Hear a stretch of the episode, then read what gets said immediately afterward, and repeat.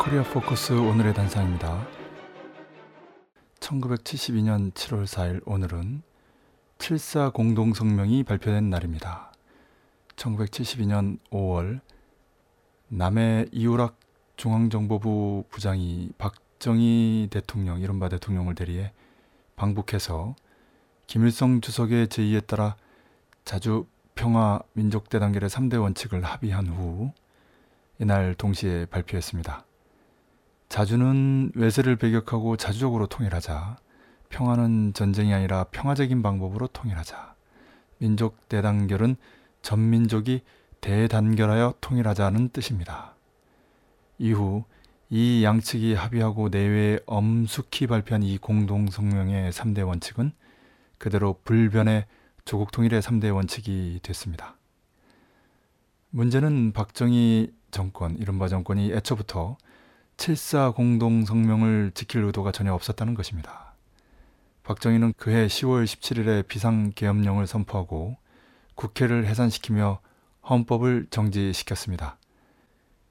그리고는 11월 21일에 국민투표로 이른바 유신헌법을 만들어내고 12월 15일에는 이른바 통일주체 국민회의 대의원 선거를 실시해 12월 23일에 박정희가 종신 대통령으로 되는 유신 체제를 조작해냈습니다.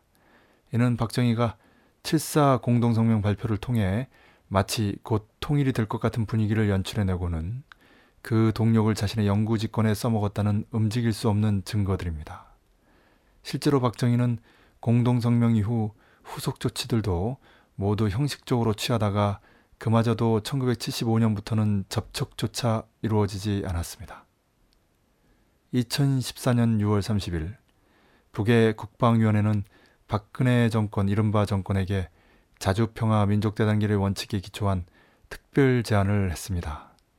이는 지난 1월 국방위원회가 2월 말 키리졸브 독수리 미남 합동 군사 연습을 앞두고 파격적인 중대 제안을 한 것과 같은 맥락으로서 8월 을지 프리덤 가디언 미남 합동 군사 연습을 앞두고 또다시 코리아의 운명이 평화냐 전쟁이냐의 갈림길에 서 있는 운명적인 7월에 박근혜에게 민족공조의 길을 열어준 획기적인 제안입니다.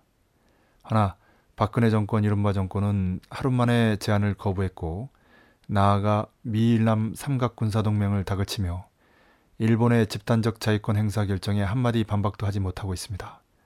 이로써 코리아 반도에는 군사적 긴장이 고조되며 전쟁의 먹구름이 몰려오고 있습니다.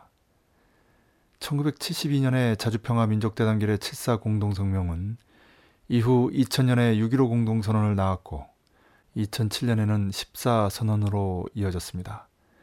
1972년에는 최고위급이 직접 만나지 못했으나 2000년, 2007년에는 만났고 6.15 공동선언에서는 낮은 단계 연방제와 연합제의 공통성을 살려 통일하자는 이정표, 방법론이 합의됐으며 14 선언에는 아예 낮은 단계 연방제가 실현되는 구체적인 방안이 합의됐습니다.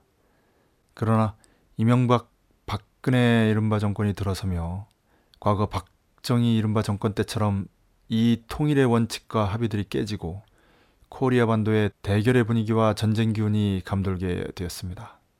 결국 역사적 경험은 자주 평화 민족 다단결의 원칙과 정신을 가진 정권만이 진정으로 평화와 통일의 길에 나선다는 것을 실증합니다.